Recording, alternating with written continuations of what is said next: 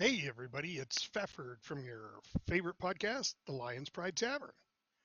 Hey, I just had the remembrance for my father who passed away this weekend, so I'm going to take this weekend for myself. Sorry about that, but don't fret.